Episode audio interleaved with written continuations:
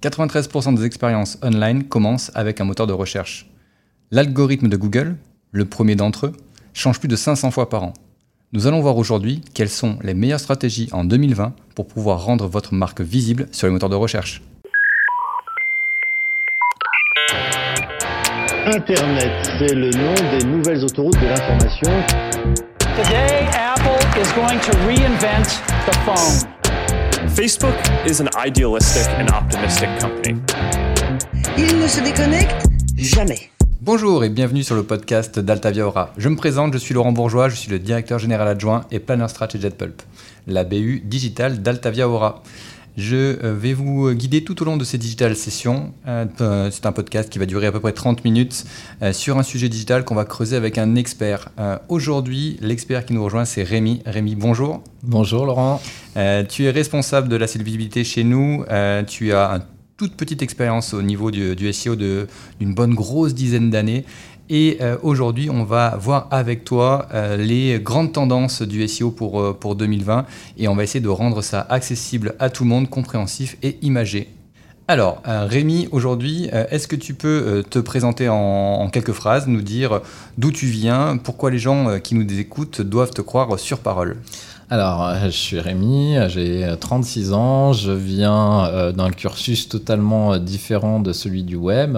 J'ai démarré le référencement naturel il y a effectivement plus de 10 ans, commencé par l'affiliation à faire des sites de rencontres, puis chez l'annonceur à travailler dans l'assurance, puis dans le code promo, et, et maintenant, depuis quelques temps maintenant, consultant SEO, responsable de la partie marketing chez Jet Pulp. Yes. Et aujourd'hui, si j'ai une question un peu plus off pour toi, avant de rentrer dans l'actu euh, SEO, est-ce que tu peux me dire euh, qu'est-ce qui t'a bluffé dernièrement sur, euh, sur le web ou en termes de, news où tu as eu ton dernier effet waouh? Alors, mon dernier effet waouh, qui à mon avis l'effet waouh d'un petit peu tout le monde ici, c'est la possibilité, enfin, le, ça y est, c'est fait. Elon a envoyé des, particuliers dans l'espace. Je trouve ça totalement fou. Chose qui nous paraissait totalement fou dans les années 70 déjà. Aujourd'hui, on le fait à titre individuel. Bon, il faut beaucoup d'argent, mais c'est faisable. Mais c'est faisable. il, faut, il faut mettre le prix, mais on peut y aller. Effectivement, c'est assez bluffant. Et quand on se rappelle nos, nos jeunes années, c'était un rêve et aujourd'hui c'est devenu euh, effectivement une, réalité. Écoute, merci d'avoir joué le jeu sur cette petite question off. On rentre dans le sujet. T'es prêt? Ouais. Allez, c'est parti. Alors, le premier point qu'on veut aborder aujourd'hui, qu'on va essayer de rendre accessible à, à tous, c'est euh, ce qu'on appelle le Edge SEO. Alors en fait, en préparant ce podcast, euh, ça m'a un peu bluffé parce que moi aussi je viens du, SEO, mais je l'ai lâché il y a quand même quelques, années. Et euh, aujourd'hui, en fait, le, Edge SEO, c'est euh, comment dire une solution pour pouvoir référencer ce qui paraîtrait irréférençable. Est-ce que tu peux nous expliquer de façon peut-être un peu plus précise que cette introduction euh, euh, assez mystérieuse. Non, mais l'introduction était, était, excellente. En fait, euh, le Edge SEO, on ne change pas la manière de. Enfin, les, les, bonnes pratiques du SEO ne changent pas. C'est juste qu'on va pouvoir faire du SEO différemment. Je vais prendre un cas concret. Euh, j'ai une cliente qui a 21 sites avec une architecture euh, très ancienne sur lequel euh, on ne peut pas faire grand-chose, où la moindre action est très coûteuse. et en plus, il faut, le, il faut pouvoir pousser les actions, les optimisations qu'on mm. va mettre en place sur ces 21 sites. Qu'on développe pas chez JetPulp en plus. Hein, Qu'on développe pas chez, chez JetPulp. le problème, c'est que bah, déjà, à chaque fois qu'on va faire une action, c'est long.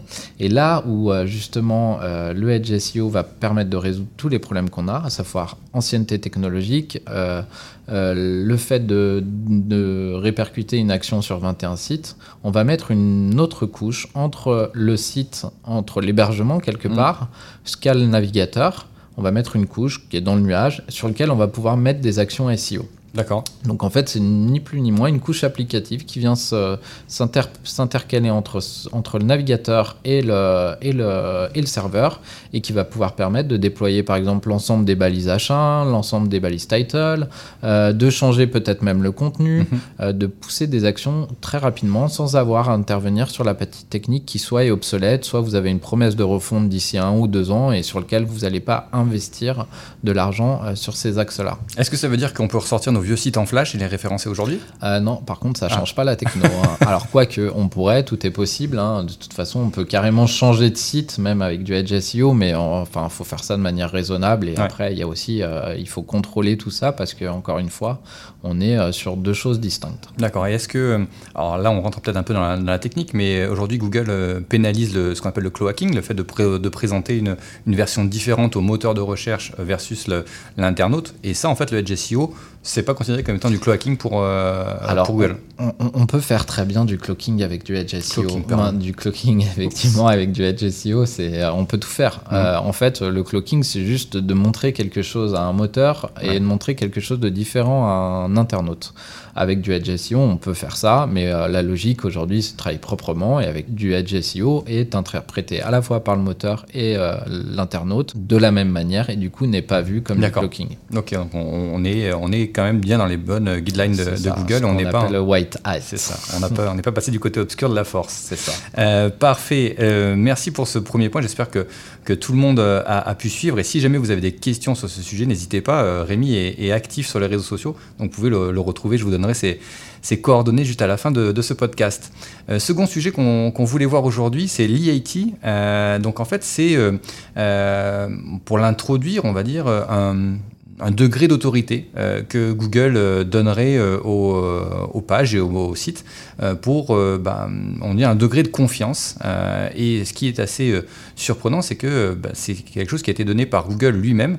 C'est une information qui vient de Google, donc on, on sait que quand ça arrive de là-haut, c'est que c'est déployé un peu partout. Donc est-ce que tu peux nous, nous dire un peu plus de ce EAT et est-ce que c'est un nouveau paradigme pour le, pour le SEO Alors, euh, EAT, euh, déjà ce qu'il faut savoir, c'est que ce, terme-là, cet acronyme, on le retrouve aujourd'hui plus de 200 fois dans les guidelines de Google. Dans la mise à jour qui a eu lieu euh, des guidelines, on retrouve 200 fois ce- ce- cet acronyme. Effectivement, ça se traduit par euh, l'autorité, la confiance, la fiabilité. Euh, L'idée, c'est clairement, Google a une problématique depuis très longtemps, c'est de pouvoir identifier et positionner, indexer les sites comme un être humain le ferait. Mhm. Euh, L'idée étant toujours derrière de Google bienveillant, vous donner la meilleure réponse en fonction de qui vous êtes, de ce que vous recherchez. Les résultats de recherche de Google sont effectivement totalement impartiaux, c'est bien connu. C'est ça. Du coup, euh, ils ont introduit ce concept dans les guidelines. Derrière, ce qu'il faut savoir chez Google, c'est qu'il y a une armée de quality raters qui sont des personnes, donc ils sont, Mm. plusieurs milliers, voire dizaines de milliers, qui sont en charge de taper des requêtes et de regarder ce que renvoie le résultat de recherche, de se rendre sur les sites présents dans ces résultats de recherche et de les noter sous ces axes-là. Donc, Mm. euh, est-ce que le site, est-ce que l'information qui m'est donnée par ce site est fiable? Est-ce que la personne qui écrit sur ce sujet est un gourou du sujet? Est-ce que les liens qui pointent vers ce site sont aussi de confiance? Est-ce qu'ils ne font pas polémique? Oui, parce qu'il y a une chose très importante à savoir, c'est que ce concept vient aussi euh, apporte une réponse par rapport à tout ce qu'on entend par fake news et les problématiques qu'il y a eu aux Mhm. États-Unis. Google voulait Ouais. justement trouver un moyen de donner de la légitimité au contenu. Du coup, il l'a mis dans ses guidelines. Les quality raters font leur travail de notes, mais derrière, l'idée, c'est quoi? C'est pas de laisser encore des humains juger de la qualité d'un contenu, Mhm. mais c'est d'alimenter un algorithme sous forme d'IA qui sera en capacité demain de se nourrir de toutes ces informations-là pour pouvoir justement noter les sites et les positionner dans les moteurs de recherche. Alors, ça veut dire qu'en fait, aujourd'hui, on a des, une armée de, de Googlers qui euh, sont en train d'alimenter une base de connaissances autour des sites web euh, qui, demain, devrait être traduit en intelligence artificielle. Et donc, c'est-à-dire que si on, on remet ça euh, euh, dans le quotidien de, de- de nos auditeurs, c'est-à-dire qu'aujourd'hui, sur leur site web, il y a euh, des euh, personnes qui viennent, euh, qui sont visibles, entre guillemets, dans Google Analytics comme étant du trafic, mais ils sont juste là, en fait, pour pouvoir euh, qualifier la pertinence du site. Alors, ils viennent pas qualifier votre site personnellement, ils viennent donner des tendances sur des thématiques, sur Ouais. des requêtes, etc. Il n'y a pas de note aujourd'hui qui existe proprement parler d'IAT. Il y a fort à parier que l'IAT restera un des critères de l'algorithme, Bien mais sûr. pas le critère essentiel. Et euh, l'idée, c'est pas de faire juger l'humain, alors qu'en cas de justement de pénalité, là, ça reste un humain qui va prendre si oui ou non il y a pénalité ou pas. Ouais. Là, l'idée, c'est plutôt de nourrir un algorithme qui demain sera déployé pour justement euh, juger les sites. automatique. fonction- Voilà. D'accord. Donc on, on va pas re- revoir arriver une petite barre verte type PageRank qui va avoir une bonne note ou une mauvaise note sur l'IAT. Ça rendrait notre métier trop simplissime. Et ça nous ferait faire un bond en arrière de, de bien 7-8 ans. Euh, super, ok. Bah, écoute, merci pour, euh, pour ces infos sur, sur. Euh, troisième tendance SEO qu'on va voir ensemble aujourd'hui, c'est les données structurées. Alors ça aussi, c'est quelque chose qui n'est pas nouveau, puisque depuis longtemps, on travaille et on entend parler de microdata euh, sur, euh, sur le web. Et donc, c'est des données qui euh, nous permettent notamment de faire remonter le fil d'Ariane dans les, dans les résultats de recherche, les petites étoiles des, des avis. Mais aujourd'hui, en fait, on se rend compte qu'il y a encore plus de poids dans, dans l'optimisation. Est-ce que tu peux nous, nous en dire plus et comment est-ce qu'on peut optimiser aujourd'hui quand on est un e-commerçant ces données pour pouvoir être soit plus visible, soit plus cliqué? Parce que je crois qu'en fait, il y, a les deux, il y a les deux notions avec les microdata. Effectivement, il y a, deux notions. Euh, donc les microdata, effectivement, vous avez dû le savoir, vous avez sans doute fait une recherche, vu, euh, je sais un avis sur euh, un produit X ou Y. Les petites étoiles que vous voyez apparaître dans les résultats de recherche, c'est ce qu'on appelle les données structurées. Euh, en résumé, c'est du petit langage dans, dans le code source de votre page qui Mm. permet donc au moteur de recherche de mieux classifier, de mieux comprendre en fait de quoi parle votre contenu, quelle note il a et de faire des associations euh, quelque part euh, entre un livre, sa notation, son auteur, Auteur. Euh, pour Les avis, faciliter euh, ouais. le travail des moteurs de recherche parce qu'effectivement encore aujourd'hui malgré euh, l'ensemble des, des, des évolutions qui, fait- qui ont été faites au niveau de l'algorithme Google a beaucoup de serveurs à nourrir et Mhm. euh, ça coûte c'est beaucoup de ressources même pour Google Mastodon et euh, ça lui facilite le travail et ça permet de mettre en avant justement ça dans les résultats de recherche. Ouais, c'est toujours en fait dans un motif de, de gain de performance du côté de Google, qui est en fait nous aujourd'hui l'un de notre euh, l'un de nos objectifs quand on fait du SEO pour un client, c'est de euh, d'augmenter la quantité d'informations que le moteur de recherche récupère. Je crois que c'est le terme de crawl budget euh, pour que ben, il ait le plus de temps, enfin un temps le plus efficace possible sur le site. Donc les microdata c'est un peu ça. C'est euh, Un petit peu, ouais, on pourrait, on pourrait effectivement euh, rapprocher de ça, de ça, même si aujourd'hui il y a peu de, peu de choses qui sortent là-dessus. On pourrait effectivement, ça, ça, de toute façon, ça a vocation à faciliter le travail du moteur. Maintenant, aujourd'hui, bon, tout le monde, la messe est dite, hein, tout le monde, euh, n'importe quel e-commerçant dans un secteur euh, relativement concurrentiel, a des étoiles, a des Mm. choses comme ça. Mais aujourd'hui, l'idée, c'est d'être malin, d'utiliser toutes ces fonctionnalités-là pour augmenter son CTR, le nombre de clics sur Ouais. les impressions. Parce que en fait, vous avez un résultat de recherche classique avec peut-être 10 résultats. Euh, qu'est-ce qui, euh, qu'est-ce que, quelle est la palette de microdonnées que m'offre euh, en fait le, le- le code pour Ouais. que moi, mon résultat à moi, soit choisi plutôt qu'un autre? On voit notamment dans des thématiques que je connais bien, le code promo, vous avez les microdonnées FAQ qui sont utilisées euh, dans tous les sens. Alors peut-être de manière abusive, après euh, chacun en fait son, son interprétation, mais Ouais. euh, j'ai mon collègue par exemple de chez radin.com qui a été a mis carrément des petits emojis dans, dans les icônes avec logo de carte bancaire ou des choses comme ça. Mhm. Et ça permet de générer du clic. Ouais. En fait, l'idée, c'est de plus forcément se battre sur la position, mais plutôt sur l'appétence du lien dans les moteurs de recherche. Alors, ça change pas la donne. hein. Quand vous êtes premier, vous êtes plus kické. euh, mais euh, pour mais ceux qui ça permet d'augmenter. Voilà. Non, ça permet effectivement d'augmenter, d'avoir plus de visibilité. Et au final, ça permet peut-être de voir plus l'URL du site, même si c'est pas celle qui est cliquée, vous gagnez en notoriété. Bah, tu vois, je fais, je fais le point, enfin, je fais le parallèle parce que j'ai fait des, un achat euh, sur un, mobilier de, jardin euh, ce, week-end. Et effectivement, ce qui était intéressant, c'est que euh, aujourd'hui, il remonte même la disponibilité. C'est-à-dire que j'ai tapé mobilier de jardin et directement, bon, j'ai shopping qui est, qui est là, mais bah, derrière, je peux voir si le produit est dispo. et je crois même qu'il y a des, des délais de livraison. Il me semble que c'est- remonté aussi une fois. On a toutes les informations sans forcément aller sur le site. Et je me dis même que, euh, en tant qu'e-commerçant, je peux perdre du trafic si euh, au final j'ai un produit qui est plus cher que les autres. et alors qu'avant, on n'avait pas cette information-là. On avait beaucoup de clics perdus euh, sur les sites des clients.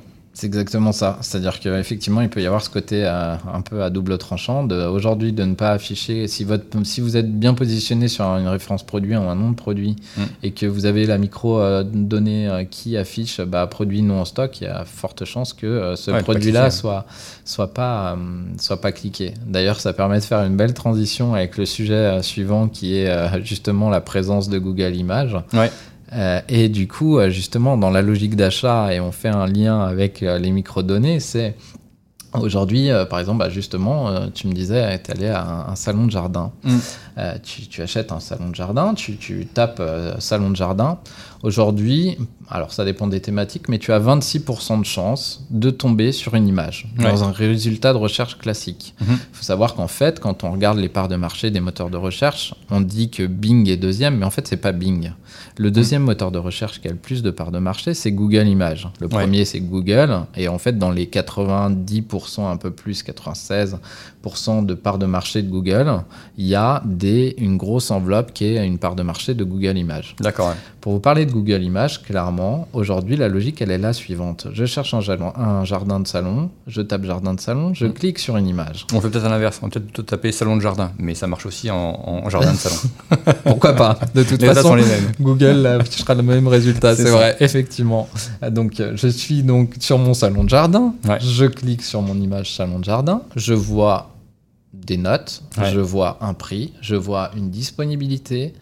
Euh, et en fait, euh, mon parcours d'achat, il est quasiment déjà euh, Alors, engagé, ouais. engagé et je suis limite aujourd'hui, je suis déjà dans le tunnel à ce niveau-là. Et euh, pour des recherches, en fait, euh, je prenais le secteur, on a un client qui, qui travaille dans la, la bijouterie ou euh, sur des, des bijoux haut de gamme. Et en fait, euh, je crois que les études qui ont été menées sur ce marché-là, on est de l'ordre de plus de 60% de clics sur des images versus des résultats. Donc Ouais. on a quand même euh, aujourd'hui une part de présence à l'image qui est relativement importante, des Ouais. moyens de les optimiser et jusqu'au parcours d'achat. Et on voit notamment avec la croissance de réseaux sociaux comme Pinterest. Ouais. C'est-à-dire qu'aujourd'hui, euh, bon, ça, sera pas le, ça sera sûrement l'objet d'un futur, euh, d'un futur épisode de- du podcast, mais on a effectivement Pinterest qui, qui explose et on est sur la même logique, qui est de dire je cherche des images en fait de produits et euh, notamment Pinterest a intégré le bouton buy directement euh, dans, euh, dans, le, dans leurs résultats et dans les, images et c'est effectivement cette, euh, cette logique-là. Euh, Est-ce que euh, aujourd'hui on, peut être euh, un peu malin sur ce, ce travail des, images parce que si on rentre dans, un, quelque chose qui est un peu plus euh, opérationnel en fait, euh, comment est-ce que se passe le référencement image? Est-ce que c'est euh, des tailles d'images? Est-ce qu'il faut avoir les plus grosses, il faut avoir les plus petites, qui chargent le mieux? Est-ce- Comment est-ce qu'on fait pour, pour référencer une image sur Google Alors déjà, il y a euh, l'élément essentiel qui est effectivement euh, l'attribut alt. Quand Ouais. on insère une image au niveau du, du code HTML, c'est de quel, voilà, le- le- la base de la base. Ouais. Et vous dites classique, mais en fait, euh, il faut savoir que mm, souvent, il m'arrive de regarder, parce que c'est un peu la déformation professionnelle, si l'image que je vois a une balise alt, et ben c'est pas systématique. Donc déjà, il est, un- enfin, il est essentiel de mettre, bah, c'est quoi cette image? Un Mhm. salon de jardin. Ouais. Bon, ça c'est les basiques. Après, il y a effectivement d'autres d'autres choses qui viennent clairement jouer dans un secteur concurrentiel. C'est euh, faire vos photos, vos propres photos. Ouais, vous allez vous démarquer. autres, ouais. Ouais, vous allez clairement vous démarquer si vous avez vos propres photos. La taille, la résolution de la photo est aussi très importante. D'accord. Attention, ne pas confondre la taille affichée Hmm. de la taille disponible. Ouais. Je, m'explique. Euh, afficher une photo de 10 mégapixels, je le vois aussi tous les jours sur un site web, euh, pour euh, la mettre en 200 par 200, euh, vous allez demander à l'internaute de prendre 10 mégas d'une photo qui fait 200 par 200, c'est contre-productif. Le temps de chargement va être fou et vous allez vous tirer une balle dans le pied. On aurait une belle image. Euh, je suis même pas sûr Même parce qu'en sûr, 200 faut par compenser. 200, elle sera. On la voit pas. Donc en fait, euh, effectivement, il faut avoir des tailles d'image dans différentes résolutions. Par contre, il faut toujours garder en tête que celle que vous allez afficher, il faudra la distribuer dans le format adapté à- au device que vous, entendez. Euh, Il y a aussi alors euh, le texte autour de l'image, Ouais. la légende, tout ça va aj- rajouter de la sémantique. Google aime la sémantique Mm. et va donner du poids à euh, votre image. Et après, bah, il y a le classique, le backlink, la légende. Certains disent le format, euh, tout ce qui est dans les notes EXIF, euh, les petites micro-données qui sont Ouais. au sein d'une image. Alors ça, c'est une croyance que Google s'est toujours dit que non, il ne prend pas en compte ça. Euh, des études ont montré que peut-être que, donc de toute façon, tout ce qui peut amener euh, du plus par rapport à vos concurrents, tout élément qui peut donner euh, des éléments sémantiques ou un appui ou un renfort sur votre image sera un élément démarquant. Donc ça veut dire qu'en fait aujourd'hui dans, notre, euh, dans, notre, dans nos prestations, euh, pour, enfin, dans l'accompagnement qu'on fait auprès de nos clients, on intègre en fait l'optimisation aussi des images, pas juste dans une logique de temps de chargement, mais vraiment dans une logique de captation de trafic et de visibilité sur Google Images. J'ai envie de dire que c'est le premier objectif en fait. Ok. Moi, capter du trafic aussi. hein. C'est ça. Euh, ça marche. Bon, écoute Rémi, on va faire le, le dernier point euh, qui est plutôt un sujet global euh, chez, chez Google. On sait, toi et moi, qu'il n'y a pas une semaine qui passe sans que la, la communauté bruisse sur euh, des euh, petites phrases lâchées par des Googleurs euh, ici, euh, ici ou là. Est-ce que tu peux nous dire ce qui, ce qui se passe actuellement chez, dans la firme de Mountain View? Est-ce que tu as des infos? Est-ce qu'il y a des choses qu'il faut qu'on se prépare sur les, les prochaines semaines ou les prochains, les prochains mois? Alors, des choses, il y en a plein. Je vais faire simplement une sélection et en citer qu'un. Oui, on a, on est, le temps nous est compté. C'est bah, les, les, les, les signaux, les signaux ergo, les web core vitals, qui sont un affichage. Et d'ailleurs, je crois que c'est toi récemment, Laurent, qui m'a envoyé un mail sur justement une conférence, un webinaire autour de ça. C'est vrai, ouais. Et ça vient, euh, je, vous, je vous donnerai l'explication, ça vient totalement avec le concept d'IAT. En fait, donc ces signaux, en fait, l'objectif de Google cette fois-ci, c'est de noter, euh, de mettre une note sur un site sur, sur les aspects UX. Donc, euh, temps de chargement, pour Ouais. l'instant on en est là, ça fait déjà un moment. Ouais. Mais en fait, ils essayent d'aller au-delà de ça et de jauger justement l'aspect UX par rapport à la satisfaction utilisateur. Mhm. Est-ce que le site s'est vite affiché? Est-ce que, euh, au-delà de l'affichage, est-ce que j'ai pu interagir rapidement sur le site? Ouais. Est-ce que les images que j'ai vues en premier me donnent déjà des premiers éléments? Et en fait, on voit que bah, il y a une mutation côté Google qui euh, se basait sur uniquement des mots, Mhm. euh, sur euh, le lendemain sur de la popularité, aujourd'hui sur des notions de satisfaction utilisateur en termes de Ouais. qualité du site. Et avec les signaux ergo, on est sur les Web Core Vitals, on est sur maintenant des, des aspects UX sur de la ligne de flottaison, des éléments comme ça. Et en fait, c'est intéressant. Pourquoi? Parce que le métier du euh, référenceur, du consultant SEO, qui hier était simplement de- d'enchaîner des suites de mots-clés, Ouais. en fait, il se diversifie. Le SEO doit être bon en technique parce qu'il doit être en capacité de comprendre Mhm. comment est fait un site web. Il doit être bon en sémantique parce qu'il doit comprendre euh, que euh, tel mot, ça s'associe avec tel ou tel mot. Il doit être fort en marketing et en communication parce qu'il doit générer de la popularité. Il doit être maintenant fort en ergonomie parce qu'il doit comprendre comment bien faire un site. Parce que Google, en fait, ce qu'il veut, c'est euh, positionner encore une fois le meilleur site, celui avec la meilleure X, la meilleure sémantique, etc., etc. On fait un instant promo. Est-ce que, tu veux, est-ce que tu veux me faire dire par là que le meilleur SEO aujourd'hui, c'est celui qui travaille dans une agence qui euh, maîtriserait la totalité de l'expérience et de la chaîne de production d'un projet digital? Euh, je pense qu'on met les chances. Ouais, sinon je vais me faire taper dessus. Non, mais clairement, ce qui- ce qu'il faut, euh, oui, je pense que en sens, c'est-à-dire que que ce soit en agence ou pas en agence, et là Ouais. je, vais- je vois Laurent faire les gros yeux.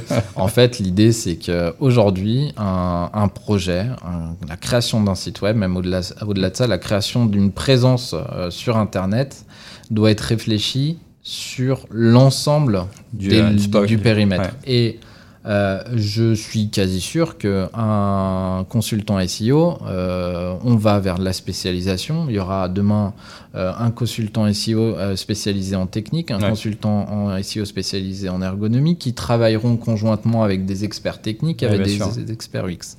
Donc voilà. Ouais, on est, on est- ce qui est intéressant, c'est qu'au final, la, la trajectoire de Google est, euh, est la même depuis quand même de, de nombreuses années, qui est de dire je veux plus être un moteur de recherche, euh, on va dire, qui se base sur de la sémantique, mais plutôt sur de l'expérience. Et euh, son objectif, c'est quand même de servir au mieux ses propres clients, qui sont les gens qui font de la recherche sur son site web. Le final. fameux de moteur de recherche, qui a dit recherche dit résultat, à moteur de réponse. Je pose ma question, et Google, dis-moi quoi.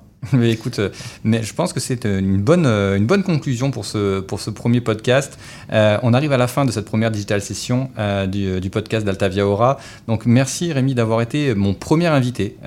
Donc ça sera ma, ma première fois. J'espère que tu as passé un bon moment et que tu as trouvé ça, tu as trouvé ça sympa. Est-ce que tu peux nous dire où est-ce qu'on peut te suivre pour avoir des nouvelles SEO, SIA fraîches?